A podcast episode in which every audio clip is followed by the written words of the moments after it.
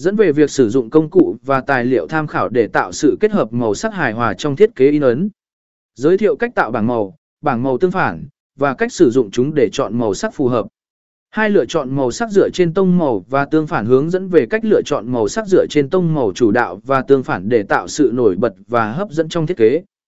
C màu sắc và thương hiệu 1. Tạo sự nhận biết thương hiệu thông qua màu sắc mô tả cách màu sắc có thể được sử dụng để tạo sự nhận biết thương hiệu trong thiết kế in ấn.